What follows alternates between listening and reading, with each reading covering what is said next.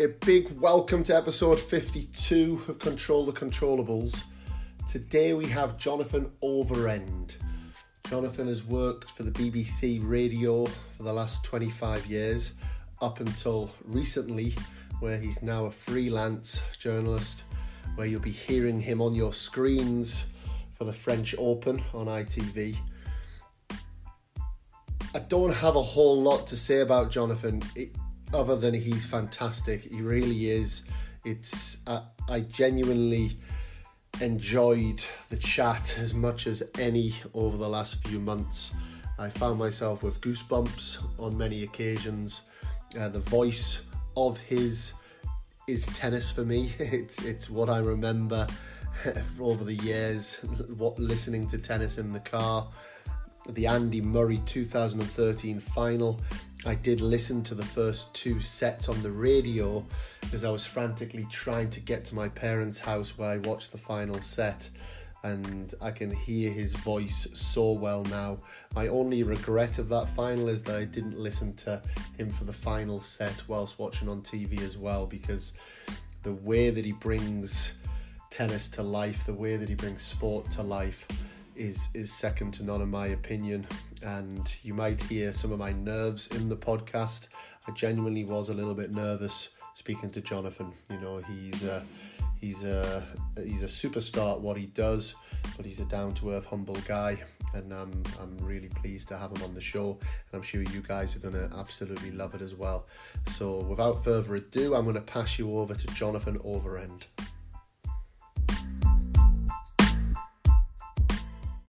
So, Jonathan Overend, a, a, big welcome to Control the Controllables. Thanks for joining us. Hi, Dan. It's a great, uh, great pleasure. Well done on the series so far.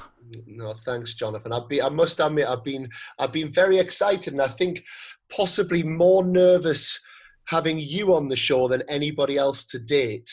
Oh, um, well, be, that's that's clearly rubbish. It's no, uh, the, the, for, for, me, you're the you're the voice of radio. You're someone who I've listened to for many, many years, you know, and I think for those listening who don't know Jonathan, I'm sure the majority of you do.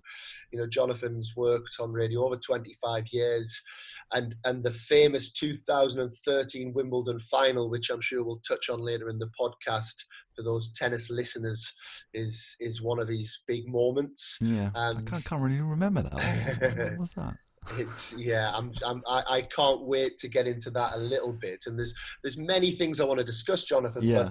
but I, I guess to start with what we've been doing on the pod is is looking at there's there's many lenses of, of tennis and and there's also i'm a big believer that tennis is a vehicle into many different parts of of the game mm. so i'm really interested to know tennis for you did you play when you were younger when did the tennis thing start for you I played a really tricky opponent throughout my school days, Dan, and that opponent was the wall. Uh, right. in in my back yeah. garden, and uh, I just couldn't find a way past him.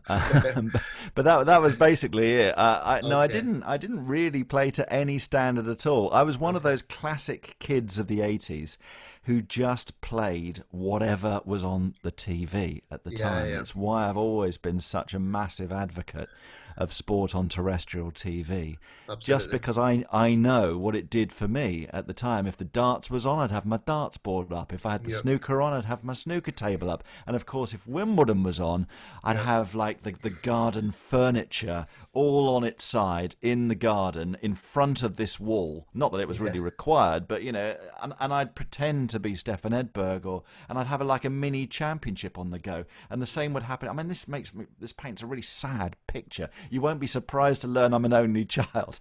the same with the cricket. You know, when the cricket was on and Richie Benaud, I loved that, and the, the one day matches, I'd, I'd play cricket against the same wall. I mean, this wall was a versatile sportsman, uh, could turn his hand to absolutely anything. Um, so, so that was me really in my childhood. And of course, the more I played, the more I kind of would talk to myself in my head about what I was doing there on my own in my sad little teenage life in the garden. And I suppose that's where the sort of commentary side of it then yeah. then came out. And as you were talking there, Jonathan, I genuinely got some goosebumps because as you were talking, you were painting that picture. And, and that was my next question that, that came to my head.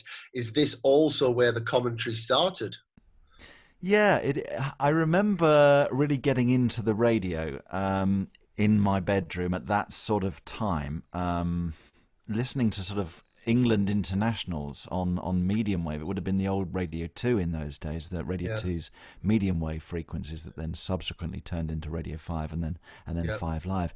And you'd have the great commentary duo in the 80s of, of Peter Jones and, and Brian Butler, two yep. amazing voices, such evocative language as well, but yep. it, it, was their it was their tone as well, and they would invariably come across from down some crackly line from Romania or somewhere like that and that for me, um, you know, just started painting pictures in my head and conjuring these these images of these sporting contests. And at the time as well, I'd get really excited listening to Wimbledon on yeah. the radio, and Peter Jones was was the host of that on BBC Radio, as well as being the number one football commentator. He was the host of the radio coverage, and, and Max Robertson would be the lead commentator. Amazing yeah. inspiration there as the ball by ball commentator. But then these other voices would would pop up on the outside courts as well. You'd have Tony Adamson appearing on on yeah. court too, and Norman Cuddeford. I mean, who was Norman Cuddeford? But he was just this this sound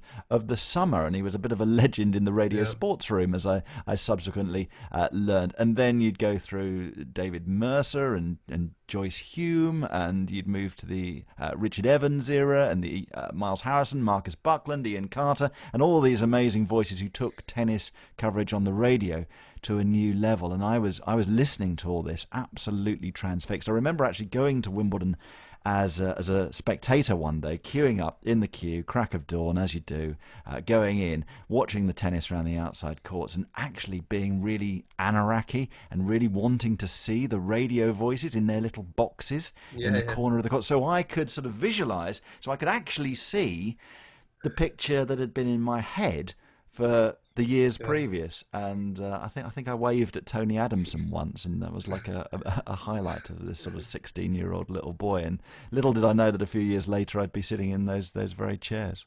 Amazing, and, and it is so true. And if, if I think back to my younger days of camping with the family and I must admit, cricket, I think, is a sport that's done it incredibly well over the years. I can really have strong memories of sitting in the rain, the car, even trying to get into the car to get away from the rain and listening to those voices. And, and they are a big part of my childhood growing up. Mm. I think the, the impact of radio commentary, I think, is so much more than television commentary. Oh, yeah, t- totally. I mean, it's it's 100 years old, coming yeah. up for 100 years old, you know, radio, sports coverage on the radio. So, I mean, what, what a centenary that's going to be. And I yeah. think it's vital that those of us in the industry cling on to that history, Absolutely. Dan. Look, I mean, I'm not one to to stop the the movement of time, and yeah. it's it's clear the way we're going, and and the, the the quest for younger audiences is not just a BBC thing. You know, the media as a whole needs the younger audience because the logic being, if no one's listening to the radio now, yeah. why would they listen in the future? Yeah. Yes, there will be a certain amount of natural migration, but you, you need to get the younger listeners involved now. However, I think it's it's a really important part of our culture and as our nation's history. And our radio sports coverage is absolutely revered the world over. And that's one thing actually that I found out in my time on the tennis tour. When you go around the world that the kudos of BBC yeah. Radio. It, it really was like having a special sort of accreditation round your yeah, neck yeah. because people from other countries would look to you and they, because our coverage would be broadcast on the world service, you see, and we think BBC Radio has a, a, decent audience in the UK, but it's nothing compared to the world service. Mm-hmm. So if your commentary is also being simulcast on the world service, suddenly you're going to millions and millions and millions of homes around Africa, around other continents as well. And the, the correspondence that my colleagues on the World Service get, you know, from mm. far flung outposts is is extraordinary, and it yeah. really makes you stop and think. Yes, we yeah. can chase numbers and stats and data and all that sort of thing. It's a really important part of our business. Yeah. I'm not saying it's not, but that connection, that personal connection that the radio broadcaster has with yeah. that one listener because that's something we were always taught dan growing yeah. up. Don't think of the fact you're talking to hundreds thousands millions of people. Yeah, you're talking to one person. Just picture that one person. Who is it that you are talking to at that moment in time? And if that one person is listening and gets something from what you're doing then that's that's job done in our business Amazing. Well, I, if I share a little story, Jonathan, I, have lived in Spain for 10 and a half years now. Mm. And maybe my wife's not going to be happy when she hears this, but on a Saturday afternoon, between four o'clock and six o'clock here in Spain, we pick up BBC Radio 5. Yeah. And it, it comes in and it's from the it's from the services radio from Gibraltar. And okay. I happen to put my hand up quite frequently on a Saturday afternoon to go and do the shopping or to go and do something to help out that my wife thinks that I'm helping. But what, but one of my big motivations is that feeling. I get in the car, 99.2, I put it on. It's it's a bit crackly, so I've got to find the right place on the on the road, and I and I now know the roads where it works, and and I have a feeling of so I I can completely relate to it it's something that that connects us all and and long may it continue. Yes because you get the second half that i guess of the uh, of the saturday afternoon uh, three o'clock match do you? Is that is that how it works? you, and then actually, sports report. Yeah and then it actually goes to talk sport for the evening match actually as well. Okay, so it kind yeah. of it, it's kind of jumping i think it's the forces radio. Mm. so it kind of it's jumping in between a few but it's it's a it's a really nice comforting feeling actually to have it Yes, because World Service still just broadcast the second half of the Saturday three o'clock match, and that's okay. something that they used to do on Radio Two. Actually, they yeah. only would do full commentary on the second half. Yeah. It's second right, half okay. commentary, and they would yeah, they yeah. would make this big thing at one o'clock of yeah. of announcing which match was going to be the second half commentary. I mean, it sounds really weird, doesn't it? But Peter Jones would pop up at one o'clock, and it would be sort of one of the early media reveals, if you like, what was going to be the match, and that was again one of these moments of real excitement as a listener. Yeah. It's something that, again, as we sit in front of our computers and tap into the, the data and the analytics and all that sort of thing, again, just think about that connection and that excitement of what we can yeah. do on the radio and that that announcement of the second half commentary match really yeah. got me and it pulled me yeah. in and, and then would make me listen for the rest of the afternoon. So so good to hear that you're popping out for the shopping but you're you're actually secretly in the car just sitting there listening to the football on the radio. That's that's good news, Dan. I'll cut that bit out for the wife. I'll get, but it, it, so so on that, Jonathan, a couple a couple of things uh, uh, jump into my mind. One, I guess, how did you then turn that turn that passion into reality that that you've made a career of? How did that start?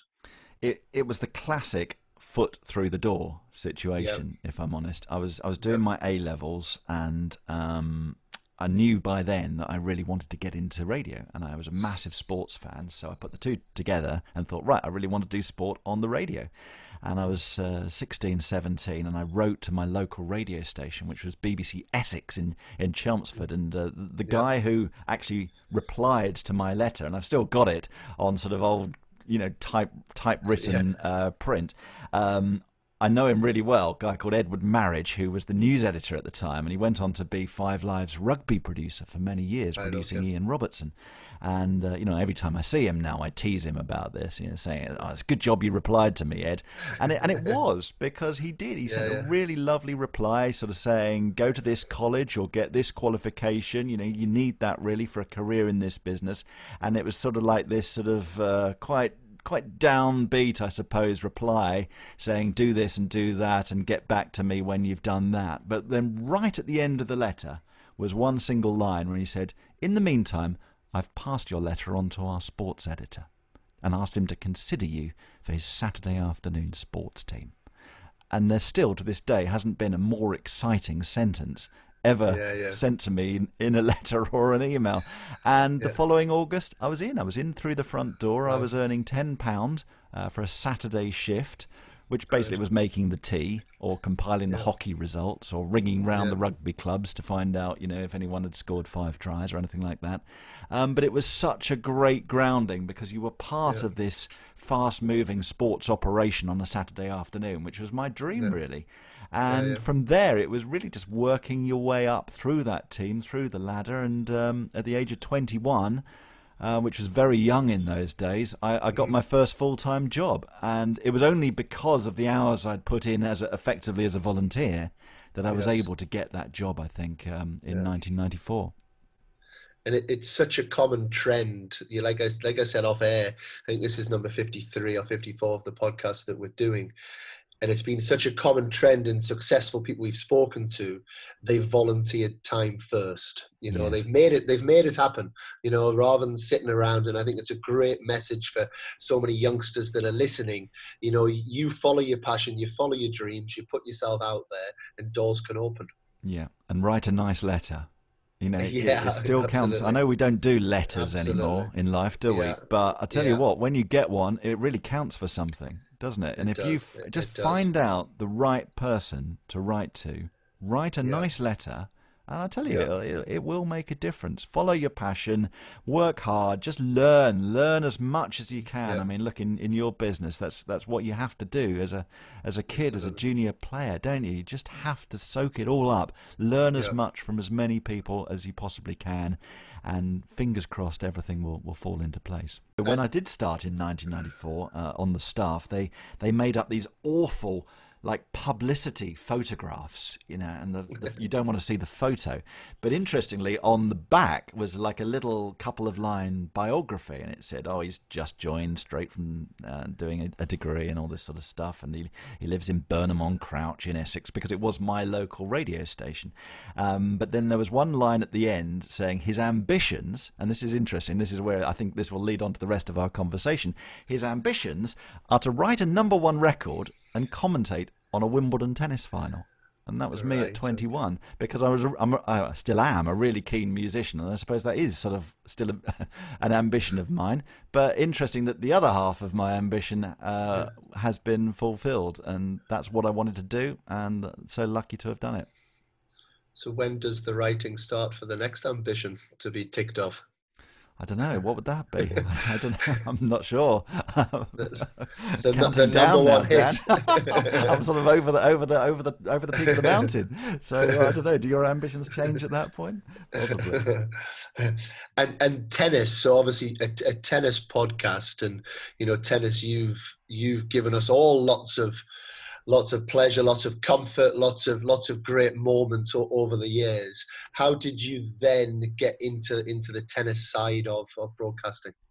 So it was something that I really wanted to do, uh, as I say, because that was my ambition. It, it's there in evidence in 1994 to, to work yeah. on the Wimbledon team. And uh, I think it was 99 the first time um, that I was invited onto the team. Might have been 98, 98, 99, that sort of time. But it was that that almost closed shop. Uh, John Inverdale was presenting, Iain Carter was the, the correspondent. Then you had Tony Adamson.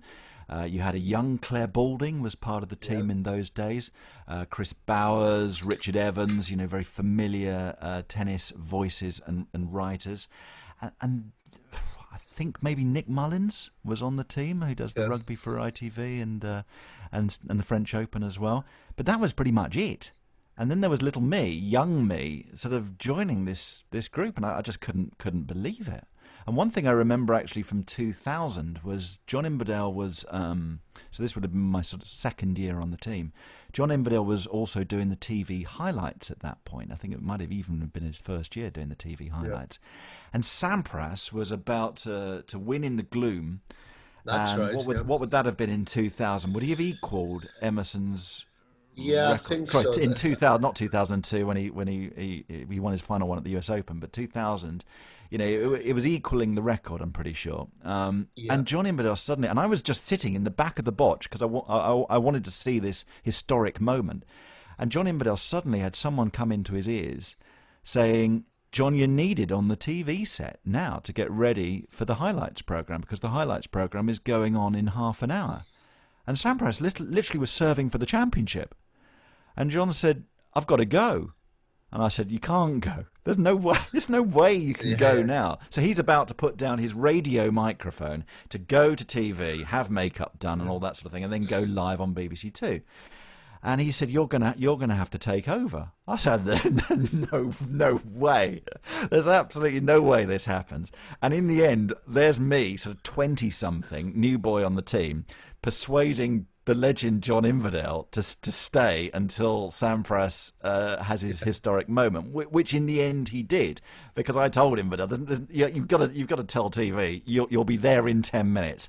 Ten minutes yeah. is all it's going to take. It's funny that because you know that there was me, sort of fresh on the team, almost yeah. taking on that that moment of history. Um, but uh, yeah, the, then two years after that, what happened? 2002. I just I was about to go to the the football World Cup in Japan and Korea, and did end up going to the the football World Cup. But before then, Tony Adamson um, had announced he was then the golf correspondent. He was just about to announce that he was going to retire.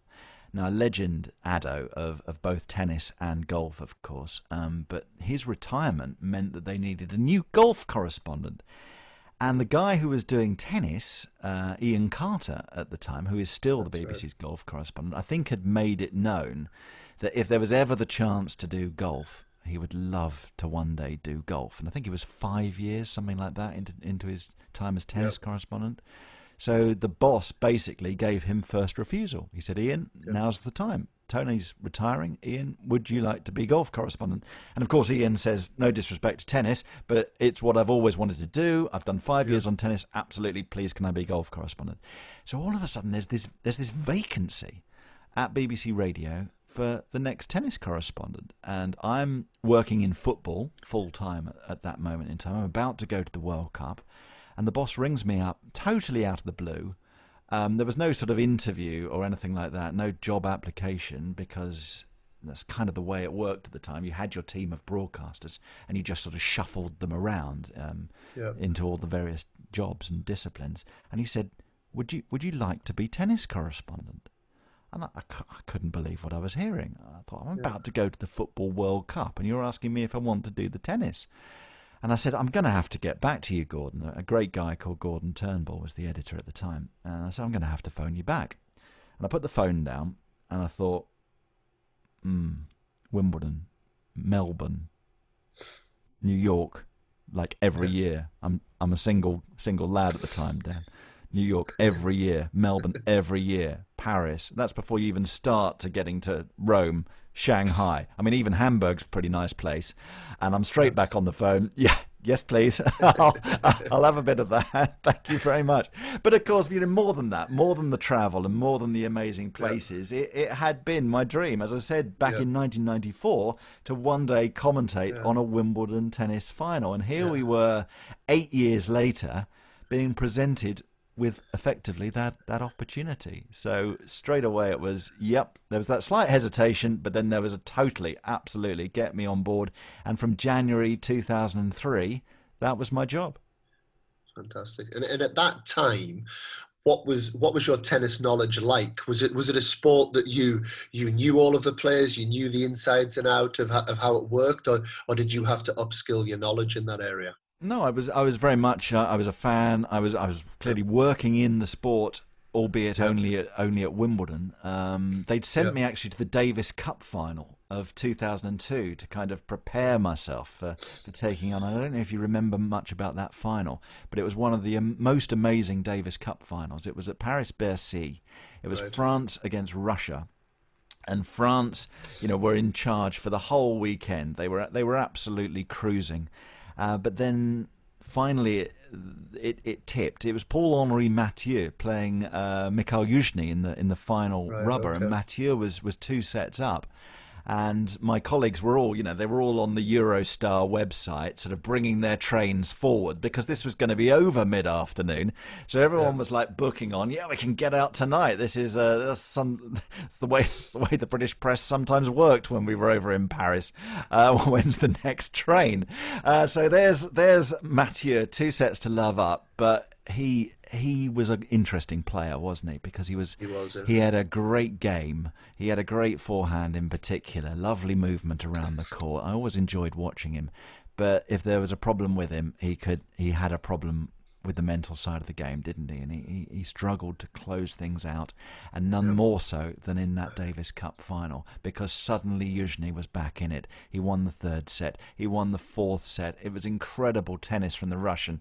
And he, he won it in five sets, and Russia won the Davis Cup. And that was my sort of warm up event, if you like, before taking on the correspondent job two months two months later. So that that really helped get me into the the tennis uh, scene, if you like, get get know a lot of the people who yeah. were working for the ITF and the and the tours and the French Federation who were hosting us that weekend. So yeah, I was really into tennis, uh, but I do remember that weekend as being being yeah. very important to sort of get me up to speed yeah. uh, ahead of travelling to Melbourne um, in January.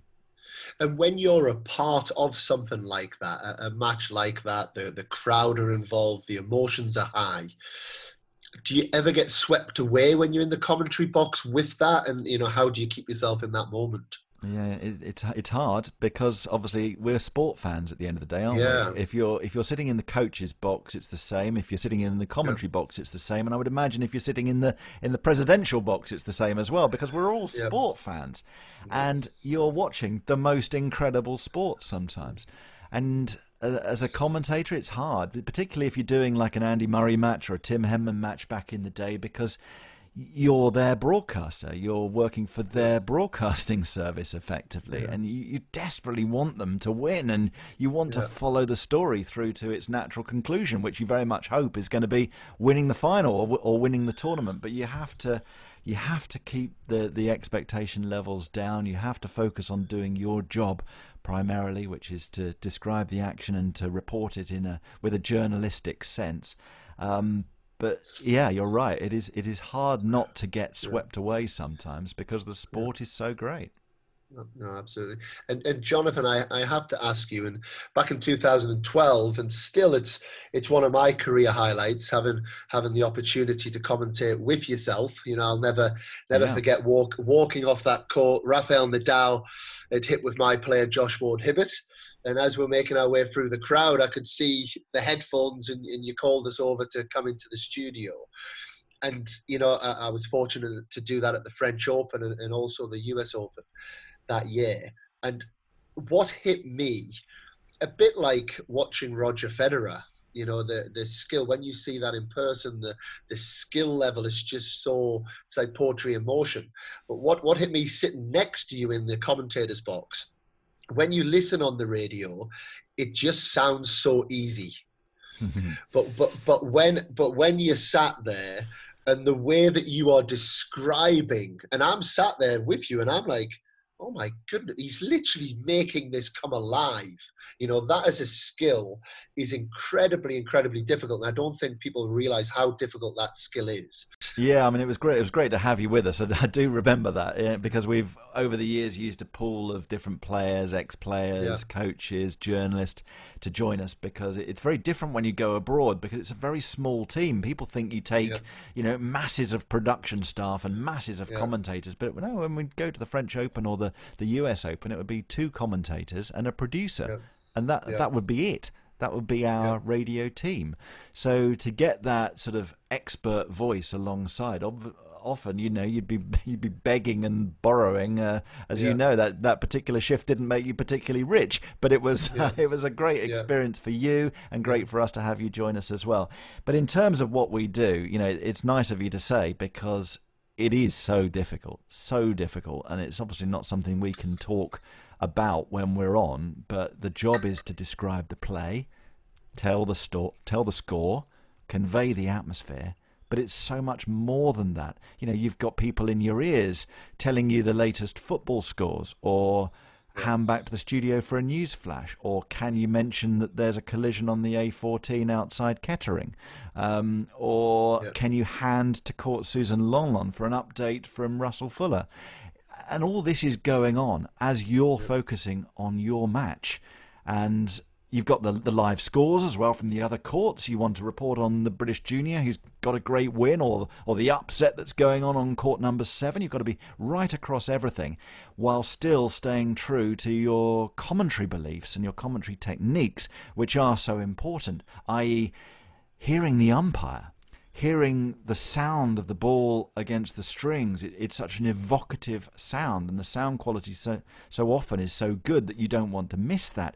Painting the picture, what can you see? What's what are the weather conditions like? Has the wind changed in direction? It's not something you would you would know if you weren't there. What about the spectators, how are they feeling? Are they are they interested in this? Are they are they edging towards the edge of their seats, or are they kind of, uh, or is the is it, is the stand half empty? All that sort of stuff, and that's before we even start talking about the forehands and backhands.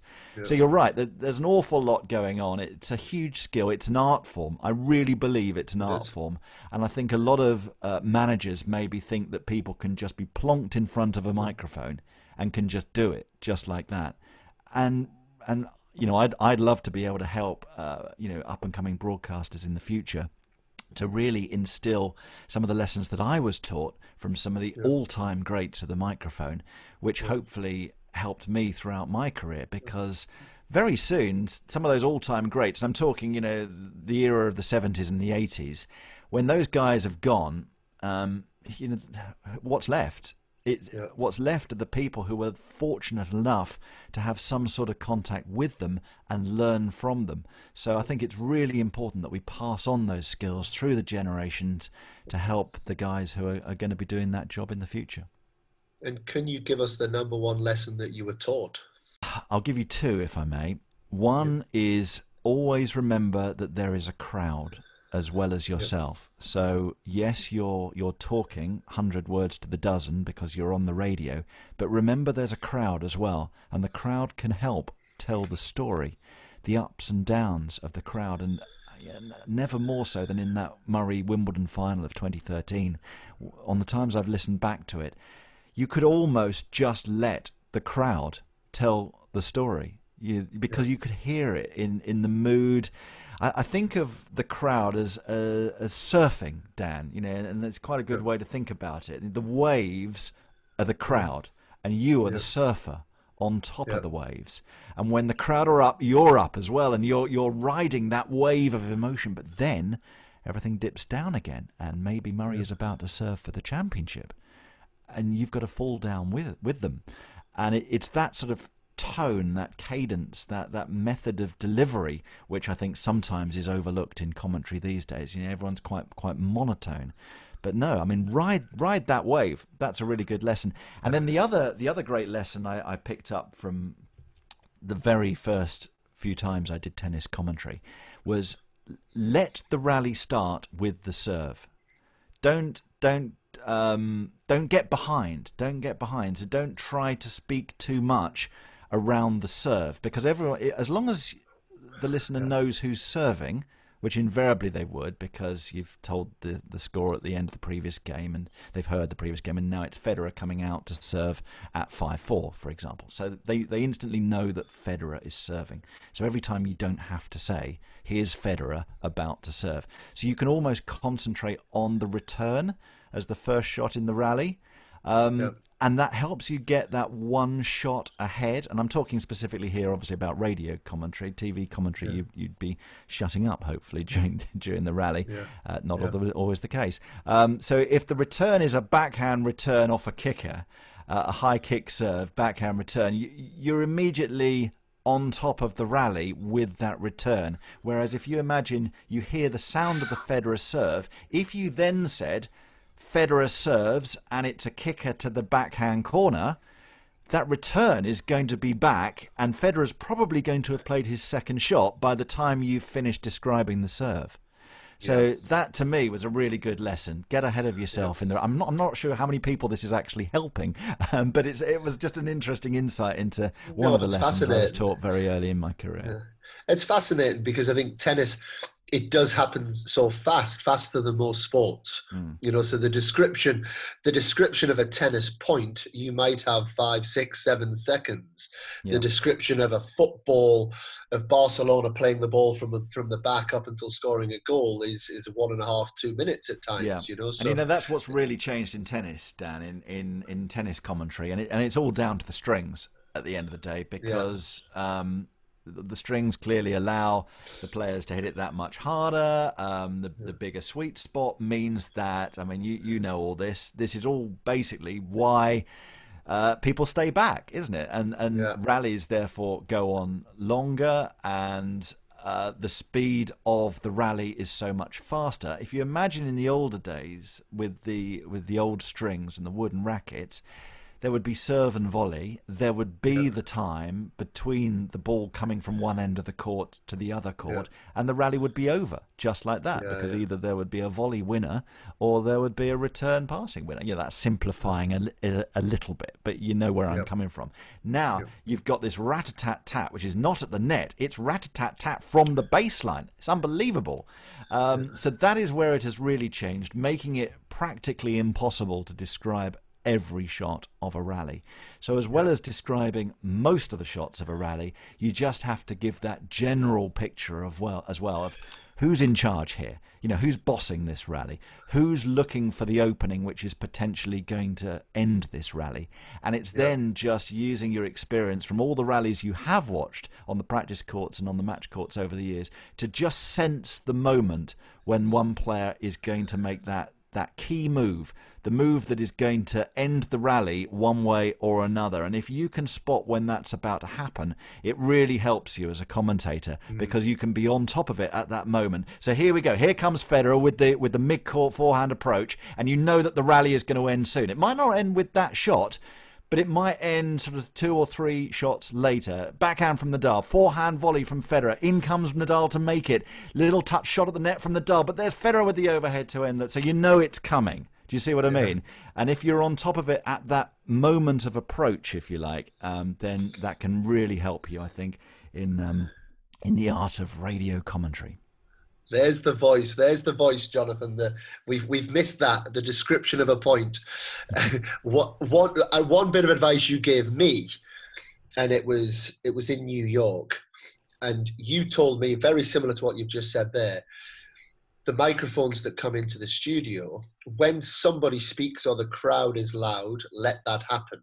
Mm. And I don't know if you remember this or if I even spoke to you about this. And my memory is it was you, but it could have been Russell and it was the it was the semi-final US Open 2012 Novak Djokovic against David Ferrer. David Ferrer was 5-2 up. There wasn't a cloud in the sky. And yourself and maybe we'll say it's Russell so we're not saying that it's you that did it but went to the toilet. Now yeah. I was I was confident enough at that time to be able to do a change of ends and give a little bit of an analysis of the change of ends. Yeah. So I'm giving my little bit of analysis. Djokovic was off on that day. Like he was all over the place. And all of a sudden, the umpire starts speaking. So i am doing as I'm told. You know, I'm I'm I'm listening to to what you you experts have told me. So I, I allow this to come through on the radio, and they announce that players suspended because there's a thunderstorm in the area. Yes. There isn't a cloud in the sky, but there's so everyone needs to evacuate the stadium immediately. So now I'm sat in the studio, the top of Arthur Ashe Stadium, looking down, where's Jonathan? Where's Russell? Who, which I can't remember which one it is. And now I have I have time to fill, which would have normally just been obviously talking about talking about the tennis. And it was it was a fantastic experience for me. I absolutely loved While it. While also and, being and told was, to evacuate. Uh, yeah, no, completely. And and and I actually where was the producer? It, where was Steve yeah. Jones at the time? That's what I want to know. And I was actually flying that night back, and, and it ended up being completely chaotic. We're trying to get out of Flushing Meadows and mm. running across, trying to get taxis to the airport. Oh, it was a and, crazy weekend, wasn't it? I mean, I, re- was, I remember sort of the. I mean, at Flushing Meadows, we, we're really high, aren't we? We're on top of the yeah. stadium in that sort of broadcast row of boxes, but it's right on top, exposed to the elements. And I, I just remember it swaying, starting to sway yeah. in the wind. And no yeah. wonder we were evacuated because yeah, there was absolutely. there was no way we, we could have stayed on on site there. Um, but it's funny you, you you mentioned we were probably we we had to take a toilet break because that that was always one of the challenges there at Flushing Meadows. There was one toilet serving that entire right. broadcast facility.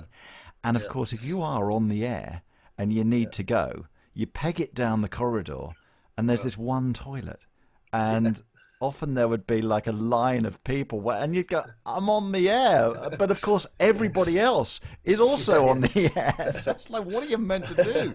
Um, so yeah, that was often, no a, often a bit of a challenge yeah and can you well we're on that and and i am conscious of time jonathan and but bloopers give me give us a couple of your favorite blooper stories. There's there must have been some of those over the years. Yeah oh well the you know the the, the bulls are always in someone's hands you know that, that, that that's always you know because obviously you, you're looking around you're trying to describe nadal's tugging at his shirt and, and, and the balls are in his hands ready ready to serve. There's that. I remember actually going to the um, olympics of 2004 that incredible olympic tennis tournament. Remember that? Where, where nicolas massu yeah. won the, the gold in the right. doubles and the the singles for Chile. Yeah. Uh, still to this day, Chile's only gold medals at the Olympic Games. I don't know how he did yes. that. It was incredible.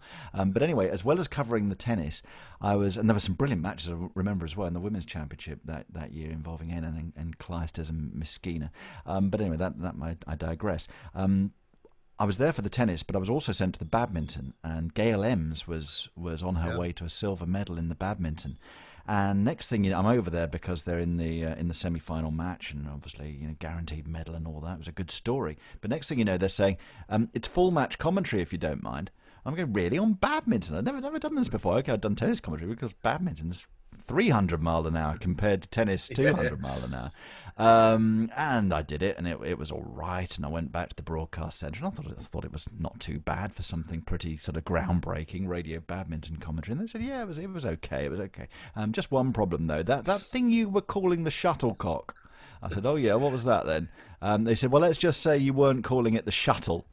And of course, I was calling it the other bit, and it transpired I called it the other bit more than once, and uh, yeah, okay, that that wasn't great. Thankfully, I didn't have to do too much more of that. Um, but uh, yeah, putting uh, putting your, your, your foot in it is uh, a, a, frequent occurrence when you're on the radio, um, because obviously you're speaking so many more words than than you would be on the TV. Yeah, no, absolutely, and. Uh, I was going to say best experience, but I'm not even going to give you a choice, Jonathan. You're going to tell us Wimbledon 2013. What's what does that mean to you? Oof. I mean, I could I could actually tell you so many more matches as well, Dan. I mean, there are, there are so many that, that live yeah. in the memory of just great matches that, that I've seen over over the years. Do you know? I, I remember I remember Federer at the U.S. Open of 2004. Do you remember when he took apart Hewitt in the final? Yes. Um, barely lost a game, Federer, and I just yeah, yeah. remember thinking, I, I, don't think I'm ever going to see tennis yeah. played like that again. Just so explosive, and you know, against such a recent world number one. Um, that that was amazing, and of course the Federer Nadal finals, the trilogy from Wimbledon 2006 to 2008, hard to beat. 2006 actually got a story from that because uh, my wife was in labour uh, with our first child, and um, it was over in four sets, if you remember rightly. The first Federer Nadal final. The first one was four sets to Federer. The second one was five sets to Federer. And then, of course, there was the famous Nadal win of 2008. And uh, she'd been on the phone, or her mum had, to, to our producer. And, and the deal was that if it had gone to five sets, I was going to have to go. I was going to have to peg it back to Newbury, Berkshire, to um, to to help out, right. which of course I was more than happy to do. But thankfully Federer got it done in four, and and, and there we go. Then then Zidane uh, headbutts some uh, uh got uh, yeah the, the, the whole World Cup thing happened France yeah, Italy yeah. that that night, and uh, and uh, my daughter Amelia was born a few hours later, so it was all very all very dramatic, which again is off on a ridiculous tangent. Um, but I remember the five set final of 2007, and then of course the, the, the incredible final of 2008, which which for me remains the best match I've ever seen. Um, the the longest Wimbledon final, of course, that ended in, in near darkness, and it, incredible. It was incredible, wasn't it? And if I, I just the, the, thing I remember most clearly from that was Ian Ritchie, the, the chief executive of Wimbledon at the time, who went on to the RFU, great guy. He was lingering round the. We used to call it the corner of doom, you know, but by the uh, by the players' entrance there. If the referee, let alone the chief executive, appears, you know you're in trouble because you know yeah. something's about to happen. Um, and of course, play was about to be suspended. And if it had gone, what would it have been? Five. Um, it would have gone uh, seven all. If it had seven gone, all, yeah. Uh, seven all or whatever it was, uh, eight all. Um, that would have been that because they didn't want to call it off for the night with one player one game ahead. That's the, yeah. that's the sort of unwritten rule, isn't it? That you try and do that wherever yeah. possible. Um, so if it if that had been the score, it would have been okay. That's it. It's literally back Monday potentially for two games, and how yeah. mad would that have been? But it, Nadal finally got it done, and he got it done in that final set at nine, whatever it was, nine twenty odd in the evening. And I remember yeah. going to the champions' dinner, which didn't start till almost midnight.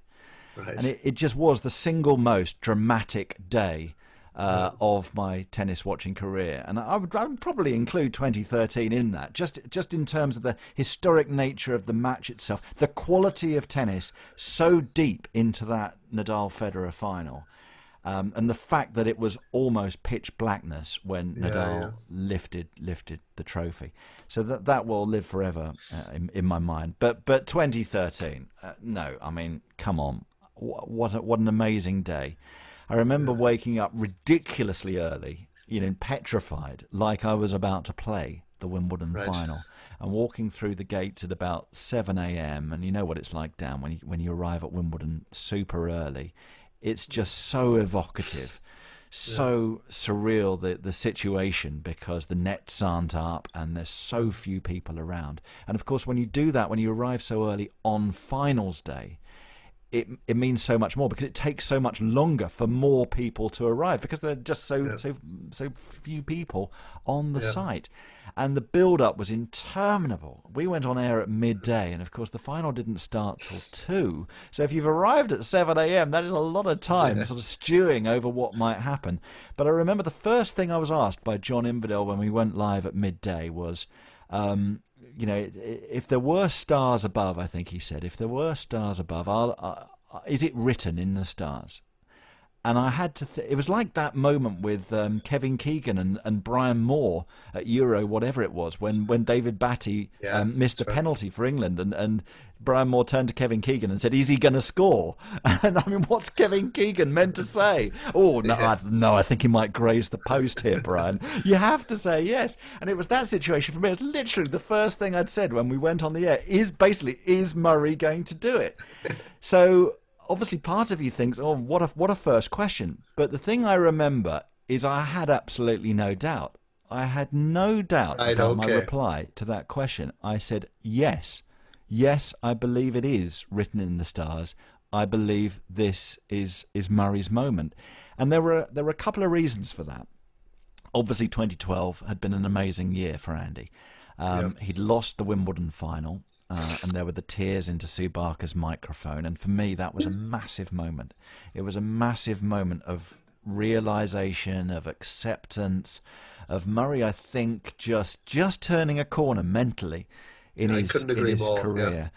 Yeah. Um, and what happened, of course, after that is a couple of weeks later, literally a couple of weeks later, he's back on the same court playing the same opponent in the Olympic gold medal match, and he thrashes him.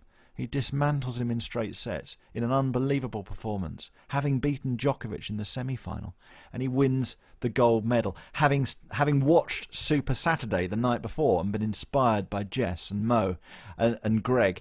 And again, a big turning point, I think, in Andy Murray's life was his change in attitude towards the Olympics because in yeah. Beijing he wasn't there. He really wasn't there. He didn't. He didn't get it, and I think he would probably ad- admit as much now.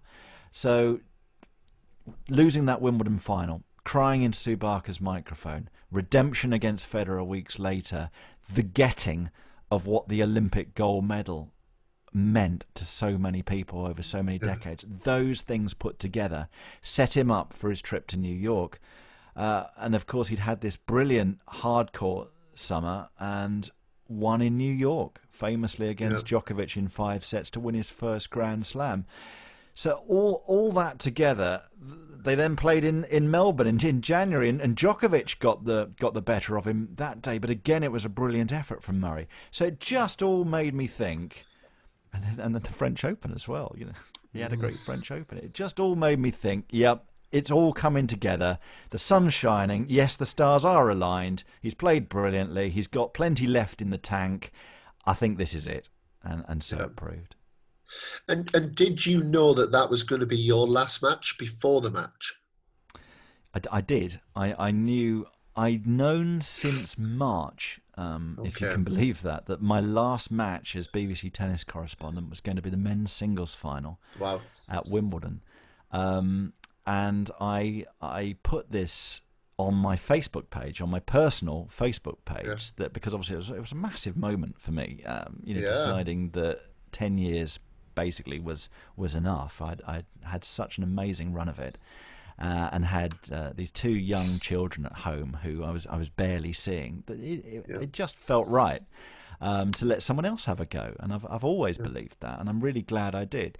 Um, but of course, what it meant is that I knew from that moment that the Wimbledon final would be my last match. But because I put it on my, my personal Facebook page, one of my Facebook friends is Andy Murray's manager, uh, Matt Gentry, who yeah. must have told Judy Murray, like within seconds of me posting this thing. Because next thing you know, I'm getting messages on Twitter saying, "What's th- what's this about you leaving as tennis correspondent?" Because Judy Murray has just tweeted it. so the, the, news of my imminent departure that was meant just for my personal friends and family was suddenly out there thanks to thanks to Judy Murray. So of course, next thing I'm sending her a text saying, "Oh well, thanks for that. I, I don't I don't mind at all. And we get on really well. Know, I don't mind at yeah. all. But th- but thanks for that. But of course, yeah. it does mean that your son is now going to have to win Wimbledon. going to have to on the seventh of yeah. July because it's going to be my last match. Um, so there was this. I talked about the interminable build up build up of the actual day. But I mean, imagine what that was like, counting down from March, knowing that that was that was going to be it. Um, so it wasn't uh, just incredible, just incredible that the you know, my the last point I should describe as as BBC tennis correspondent should be a match point converted by Andy Murray, who I I got to know reasonably well and had followed you know followed his career from the absolute word go, Dan, and and that's the yeah. thing you know, you don't you don't want to get too close to these people, and it's, it's, yeah. you know, it's actually a regret of mine that I never got to know Andy more during those yeah. those ten years. But I think as a journalist, you have to have that detachment, um, yeah. so that when things go wrong or when mistakes are made, you feel that you can call it as it is. And and there were times when when I had to do that. But I, I remember first meeting him when he was sixteen and I remember him vividly, him coming to the Sports Personality of the Year in 2004. It would have been when he won the the U.S. Open Juniors yeah. and he won the the Young Sports Person. And it was kind of almost my yeah. job to sort of look after yeah. him that night. And I remember him telling me he'd locked himself in the toilet of his hotel um, a, a, few hours earlier. And uh, a mate of his who was with him at the time from from Sanchez Casal had travelled with him and thankfully got him out. Otherwise, he'd never have been there in the first place.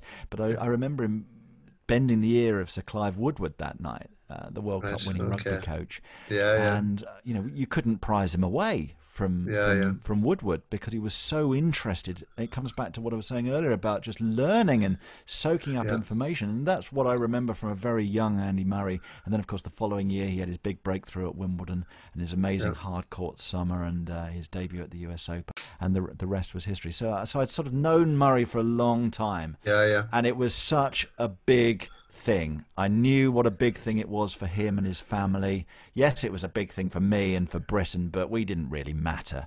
This was yeah. about him, it was about his family, and it was about the moment for British sport. And yeah. it was just an amazing thing to be right at the heart of. And you guys will always be tied and connected to that historic moment.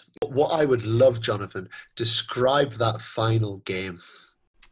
Yes. Um I mean, where where do we start? I mean, I suppose we start with the sit down because the final game followed a sit down, and of course Murray is then coming out to serve for the Wimbledon title, and I just I just remember the noise at that changeover, And like I said earlier, just letting the crowd speak for itself. I think I, I actually said that. Let's let centre court speak for itself. And we just let the sound go on for 30, 40 seconds to the point where the producer actually said in my earphones, right, pick up now, pick up now. That's, that's quite enough of that. But I, I, I let it go for another 10 seconds because the crowd was so great. But then if you remember, Dan, he started that game like it was the first game of the match. It was unbelievable. It was like he he was at match point before you knew it. But then the match started. Then the match started at at Forty Love Murray. Yeah. And I you know, I said this I said this weird thing afterwards, which is that and you know, you think about it a lot and you think, oh, that's that's a bit ridiculous. But there's there's a large part of it that I believe to be true, which is that Murray never came closer to defeat in that match, in that Wimbledon final, as when he had match point. Because yeah. think about it for a second. When when Djokovic was when it was advantage Djokovic, the the pressure the pressure was off. Murray could could and he did. He played some amazing tennis on those break points for Djokovic. Yeah. The mm. deuce points were deuce points. He had good serves from the deuce court, and again, it was kind of that that deuce oh, pressure slightly off because nothing can massively happen here. Whatever happens on this deuce point, but on match point Murray, that's when his arm was shaking. That's when his yeah. service arm was shaking. That's when everybody was thinking the same thing as he was, which realistically was you've you've got to win it here. You have yeah. to win it here, otherwise you're in trouble. And I think he's again he's admitted as much since. If he'd have lost that game and it had gone five all, um, would he have won it? Knowing what we know about Djokovic, would Djokovic yeah. probably have won that set? Probably, I would say. Djokovic would have then been the fav- favourite, don't you think? If he'd have levelled it for five all, would Absolutely. would Murray have then been able to recover? and win that match in four, five sets. You'd love to think so, and of course he did at the U.S. Open. You know, the, the same yeah. sort of thing happened. Djokovic got back to two, and Murray won the fifth set, so it might have happened. But to this day, I I, I don't know how he did it. I do not know how he hauled that, that shaking body and that frazzled mind over the finishing line to win that game let alone yeah. that match. And the back yeah. and forth, the deuce points, the advantage Djokovic, the deuce points, the match point Murray, the back to deuce, the advantage Djokovic, the deuce, the advantage Djokovic yeah, it was just ridiculous. I mean, I, was sitting next to Richard Krajicek and John Lloyd, and we just didn't know what to do with ourselves. You know, every point would finish, and there would be pens flying around the commentary box, and I'd be slamming the desk, and I'd be. I mean, you need to see my my notepad, Dan, from that day because the doodles are ridiculous. Some psychologists could have an absolute field day with it. And it, it's getting more and more crazy, my scoring of that final game. And when I look back on it now, it just backs up what what I've always said, which is that he had to win it in that game. And of yeah. course, ultimately he did, and I've still to this day got no idea how.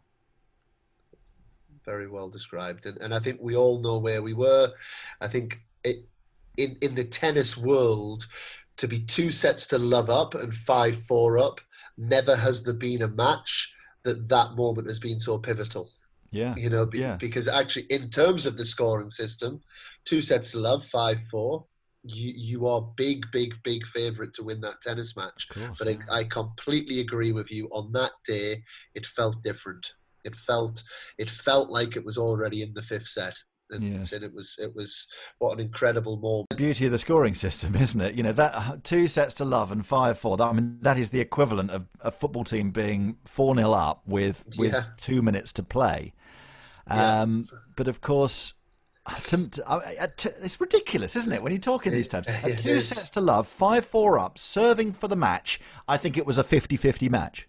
I genuinely yeah. think it was in yeah, that in that last game. It was a 50-50 match even though Murray was so far ahead on the scoreboard. And that that's what makes that. I mean, you could replay that final game as as a match in isolation. I think twenty minutes or so, and just one of the best things I've ever seen. And it's also why whatever they touch with tennis, they can't touch the five set Grand Slams. No, no, and I I I, I tend to agree with you on that. I mean, obviously coming from the media side of things, you you do accept the the challenge of broadcasters to to fit long matches into schedules. And I, you know, I feel the same about the the deciding tiebreak. Really, in a way, um, it's a hard one, isn't it? Because you want exposure, you want to get the product to as many people as possible, and if that means shorter format, great. But then, as you say, nothing can replace the drama of a five-set tennis match. No. Um, so, so yeah, long, long may it live. And and Jonathan, not to not to just skirt over 2013 to 2020 because I know you've still been obviously heavily involved, BBC Five Live, still heavily involved in in, in other sports. But in January of 2020, you you moved away from from the BBC. Was was that your choice at that time? It was actually it was actually more recently than that. Um, it oh, was, was it? Uh, it? Yeah, it was actually July that I left the BBC staff. Yeah, no, I'm I'm oh, now okay. a, a, fully fledged freelance. So um, very excited to be popping up on ITV's coverage of the French Open um, in September, which I'm Great. very excited about um, joining uh, joining the brilliant team that they have there, which of course would be something I wouldn't have had the chance to do while I was on the BBC staff. So yep. yeah, I'm sort of like voice for hire now. So so call me, so, which is a complete change for me because I've been a, a, BBC staff member since that day when I got a job uh, in in uh, 1994. So very much 25 years only ever working for the. I mean, I've literally never worked for anybody else. So yeah. it's it's nice to now have that little bit of freedom. Hopefully, still work for the BBC in the future, but on a on a freelance yeah. basis.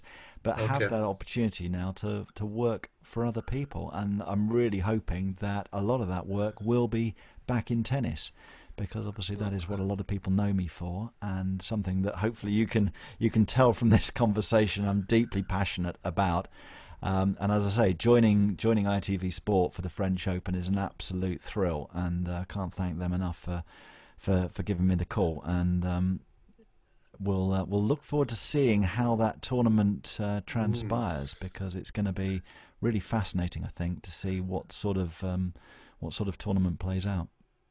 And will you be doing that from Paris or from home? Um, I'm not actually sure if that. It, no, it definitely won't be from home. Uh, oh, my, my studio, studio setup is okay for a podcast, but I'm not sure yeah. if it's okay for terrestrial t- TV. Yeah. Um, yeah. yeah, we we wait we wait to hear on that. We'll be we'll be led by the uh, by the ITV editors on that, and I'm sure safety uh, safety first and all that. But it will be the usual uh, comprehensive coverage on ITV4 and, uh, and and their other channels as well because I have, and again, then I'd, I'd love you to talk about this in a minute as well. Sport and feels, you know, you've the, the podcast that you've you've brought out with with Mark Pougatch and and a, and a couple of other guys and girls, which I've listened to, and it is absolutely fantastic. Anybody listening that hasn't listened to it, get it, get it on your subscription because they are fantastic podcasts. And one of the things you were talking about on an episode I was listening to the other day was that obviously during this global pandemic, uh, I don't remember who it was, but they were talking about commentating. I think it was Ian Darke. Yeah. And he was and he was talking about commentating on German football from his bedroom. Yes. And, yes. And, and, and, and it brought the discussion around the importance of being in situation and the, the ability to, to really bring commentary alive. Yeah, really, really important. I, th- I think he said because he does a lot of sort of uh, other leagues for, for BT Sport, does he? And um, I think he said that one moment he was looking at his screen and the ball was in the centre circle. Then there was like some freeze or something like that, or fuzzy connection. Yeah. And he looks, at and next thing you know, the ball's in the arms of the goalkeeper. So I mean, you're right. I mean, if you're just doing it off the telly and there's a technical yeah. problem, what are you meant to do as a commentator? Yeah. If that ball had not ended up in the arms of the goalkeeper and it ended up in the back of the net, Ian suddenly is in a completely uh, invidious situation, not knowing what to say or do, and, and what would he be expected to say or do. Um, but but it, but if you're there, of course, it's a, a completely different matter. And I, I, think I think more than the technical side of things, it's about it's about riding that wave. It's about feeling what yeah. the guy or the girl sitting next to you in the stand, what they're feeling. and yeah, that that really is so so important. But it's it's commentators like Ian Darke that I've that I've looked up to over the years. We had Barry Davies on the series as well, as well as um, loads of uh, medal-winning Olympians, and we're actually doing a second series during the Paralympic Games, which I'm really looking forward to as well. Because too often with the Paralympics, you know, we talk about disability sport uh, like a minority sport in some yeah, ways. Yeah. How how yeah. is tennis? Not wheelchair tennis. How is tennis, football, track and field, cycling, swimming, how are these minority sports? They're not. Yeah. Yeah. And the fact that the athletes, the high level elite athletes taking part in these mainstream sports have a disability, I mean, wh- why should that matter? And you know, I'm a huge advocate of disability sport and the Paralympic movement. So when people were asking us, "Oh, you you're not going to do this during the Paralympics, are you?" So so what's that all about? I was very happy to say, "Absolutely, we're going to be doing this during the Paralympics, yeah. and we'll see you then." So yeah, sport yeah. and the feels series two. Um, make sure you subscribe, and you can get the whole of the Olympic series as well uh, while you're there because that's uh, still available for download. And what was the motivation for for the for that podcast? I think uh, a couple of reasons. One, to bring together, as you say, this sort of group of now I'm a, a freelance, now I'm in the freelance world, I can do what I like. So yeah. I know a lot of friends and colleagues who are also in that situation. Of course, the, the, the lockdown happened, and a lot of people who've yeah. been freelance for a while were really struggling. They hadn't had a day's work since since March. You get it's kind of pay as you go in the in the broadcast yeah. freelance community. So I thought, well, wouldn't it be nice for everyone to get together to sort of have the same platform to be able to do the sort of thing we want to do, which is sort of intelligent, long form conversation on the same platform. So that was really the motivation behind it. But the more we did it and the more interviews we did, the more we wanted to do because the stories were so great, and we're so grateful yeah. to all the contributors who gave up their time uh, to come on. And uh, you know, it, it's the same in the Paralympic series. We're we're telling stories that might not necessarily get that amount of time to get deep into. Um, in other formats, so it's really nice to have the the independence and also the platform to be able to put that content out there. Who knows where it may may lead? We're we're building it, uh, we're billing it as a sort of a wider movement in sports broadcasting. Yeah. I don't know what that really means, other than it's something we really believe in. We're we're passionate yeah. about sports audio content and it being accessible to young and old but being something that you can really immerse yourself in and, and learn from because that's the thing Dan you know the, uh, as with your series there's there's something in every interview yeah. you do that Absolutely. somebody listening can take away from it and can can either help in their life or in their business or in their sport or whatever it might be and uh, and that's what we're really hoping happens with uh, with sport in the fields yeah you guys are doing a great job. I've, I'm making my way through the first series, but I'm thoroughly enjoying it. Yeah, it's a lot so, to wade through, so, isn't it? no, we thought, well, no, wouldn't it be a good idea to sort of do one episode for every day of scheduled competition of the Olympic Games? And then we looked at the schedule and thought, oh, that's 16, sort of one yeah. after the other. So, uh, yeah. sort of, yeah, it was it was quite a, a, hardcore process. But of course, that's the beauty of podcasts, isn't it? Like with it, like with this is. series, you can listen to it just whenever you want at yeah. your leisure. So yeah. Uh, yeah. hopefully people will yeah. continue to revisit it all the way up to the rescheduled Tokyo Games.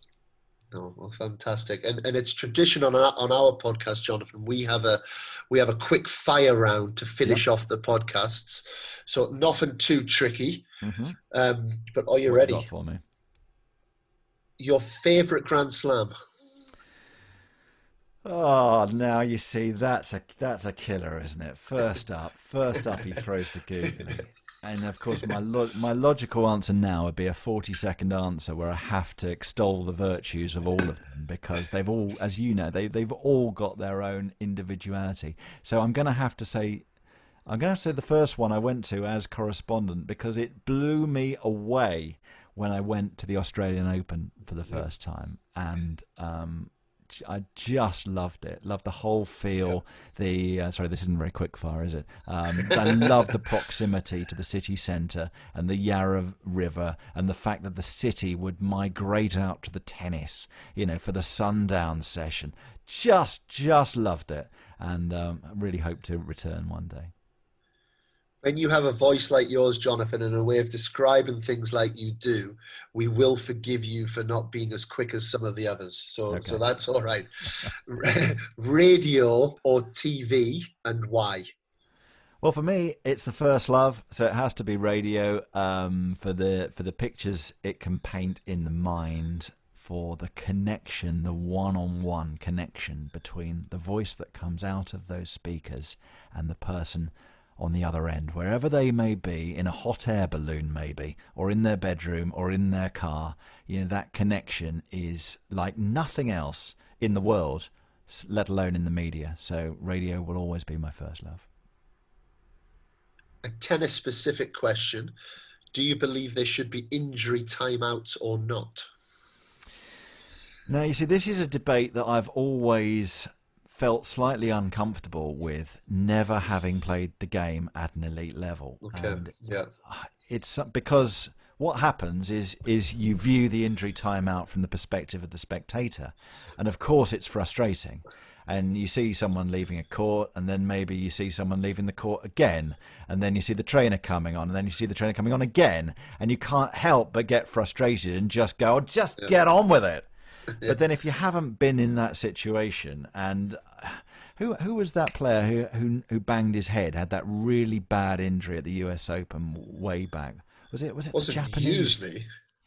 Uh, well, he, he, bashed himself well, in the head, of course, didn't yeah, he? Did, With his racket, famously. Was that in Miami yeah. once? That was that was a brilliant, yeah, that brilliant was, moment. But look, I mean, no, I mean the point. The point being, there can there could be a really, really serious uh, injury or accident that requires urgent medical attention, and I think, and there could be an underlying health issue as well that requires yes. maybe not quite so urgent medical attention, but still needs medical attention. And if you scrap yeah. the injury time out altogether, well, what what then happens? How do you then, yeah. how do you then create this sort of like line in the sand where you say, well, actually, if they're if it's really if it's really bad, then of course they can come on. So, yeah. I think I think there has to be some sort of system in place. You just have to hope that players don't abuse it, and I yeah. think I think the majority of players don't abuse it. I'd like to think they don't abuse it, um, yeah. but obviously there have been high-profile cases of that that not being the case. ATP or Davis Cup? Hmm. Uh, the Davis. I've had so many conversations with Davis Cup people and ITF people over the years with with my ideas for, for different formats because for me the Davis Cup has to live. It's it's an amazing. It, it comes back to that history thing, and, and you don't want to keep going on about history, but it, it does mean something. You know, when you've got such a huge roll of honour so, such a huge archive of amazing matches and amazing finals, and you've got the whole international element of tennis, which I would always point to. You know, that the home and away thing means that if you're playing in Madagascar or Uzbekistan, that federation has the opportunity to then earn money from home Davis Cup ties. And that is so, so important. Again, you can tell I just tend to go off on these ridiculous tangents because that's not what you asked me. You asked me about the finals. Uh, but Jonathan, just quickly though, yeah. on on that point, yeah, earn earn money for these countries, but also inspire another generation in those countries yeah, as well. Yeah, absolutely. Because give, give kids the chance well, to go and watch tennis, which they might never have. Yeah, and and build a legacy around that. And I think that would be one of my things as well that we're now missing. Plonking it in Madrid, where okay, some Spanish people get to watch that every year is is very different to inspiring the next generation of tennis mm. players, which a Davis Cup and Fed Cup ties have the capability of doing. So I think yeah. your points are very valid. Um, but I, I don't know is is the honest answer. I don't know what to do to, to best solve that that riddle because uh, on the other hand, Dan, you know, when I go back to those conversations that I had, I probably found myself advocating the one venue final situation okay. 10, 15 years ago, uh, because I think I think it has potential and it and it can work. It, it's about getting the balance right, isn't it? And you know the ITF do great work in developing the game around the world, and that for them is as important as. Presenting that last 16 uh, finals, if you like, to, to, to the world. So it's, it's just how do we get the balance right? In terms of the ATP, I think they clearly did a great job. Um, it was exciting, it got crowds, it got good media coverage. Um, should it be where it is in the calendar? Well, where do we start with the tennis calendar? That's never going to sort itself out properly. So I'm just going to have to pass on that one, I'm afraid, and say I don't work in tennis anymore. Not my problem, mate.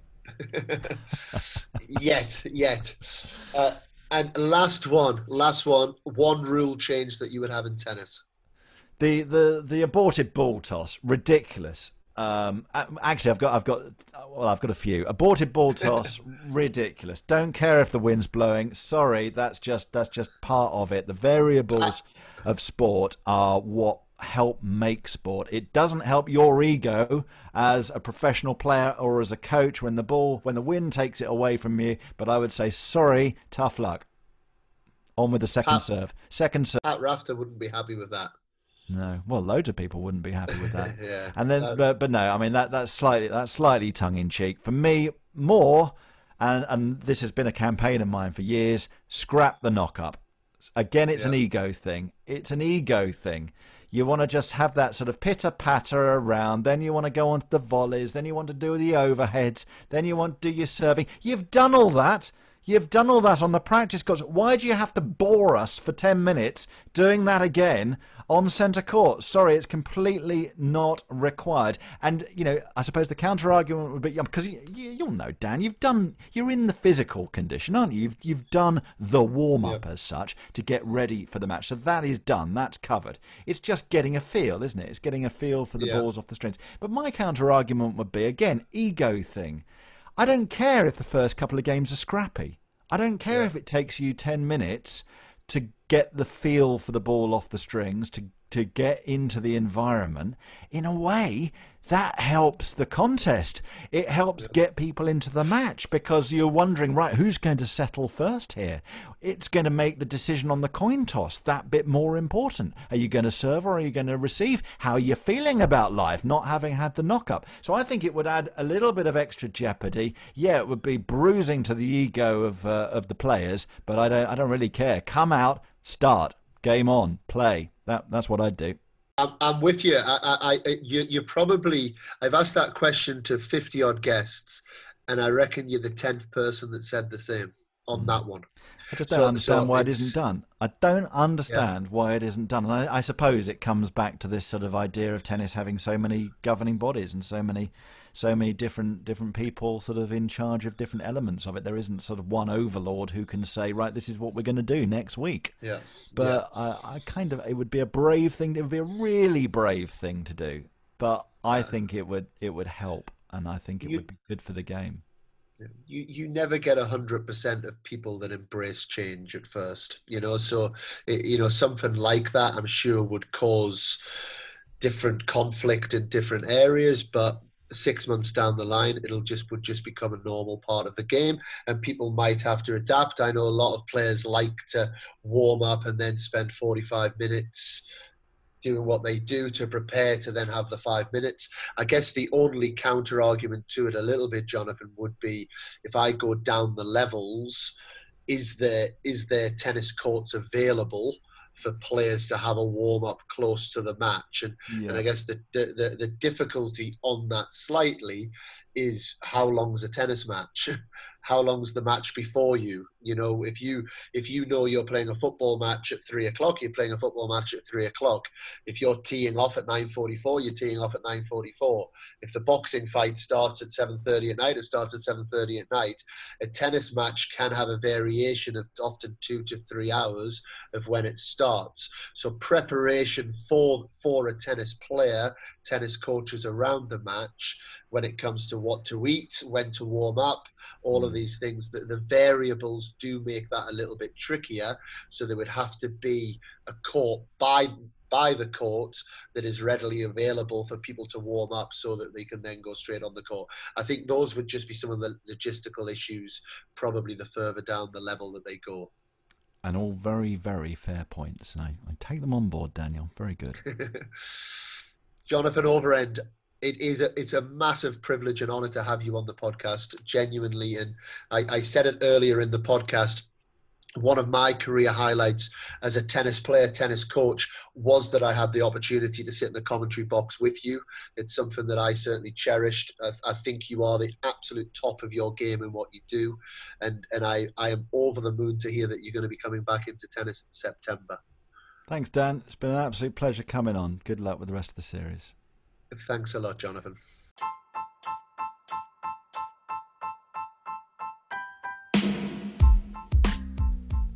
So come on then, who who's ready for tennis to start again after listening to that? Um, hearing Jonathan's voice, I loved it when he, he started describing the Nadal Federer point. You know, I really felt I was in the moment with him then. And uh, we've got yeah US Open coming to our screens very soon. Obviously Cincinnati first. Uh, good luck to all the, the, the men and women in those events, the coaches, the officials, the commentators, you know, all of these. There's it's, it's a big operation. The Grand Slam level tour and also the ATP and WTA. There's many people that are spending many weeks dedicated to, to bringing that to life for us and many many weeks away from their families. So good luck to you all and we'll look forward to getting a few of you on the pod over the next few weeks. And it just goes without saying what a what a legend uh, Jonathan Overend. Thank you very much Jonathan. And, and again, to all of you that continue to listen, subscribe, get involved with the podcast, much appreciated. If you enjoyed this one as well as enjoying others, please do pass it on. Please do review us, uh, rate us, all of those type of things. It, it is much appreciated. And yeah, you've got 52 podcasts to make your way through. Um, send us a little message if you've managed to make your way through them all, and uh, we'll get it on social media because that level of support is fantastic. Uh, yeah, big love from Control the Controllables. I'm Dan Kiernan, my my co-host John McGann. We are Control the Controllables.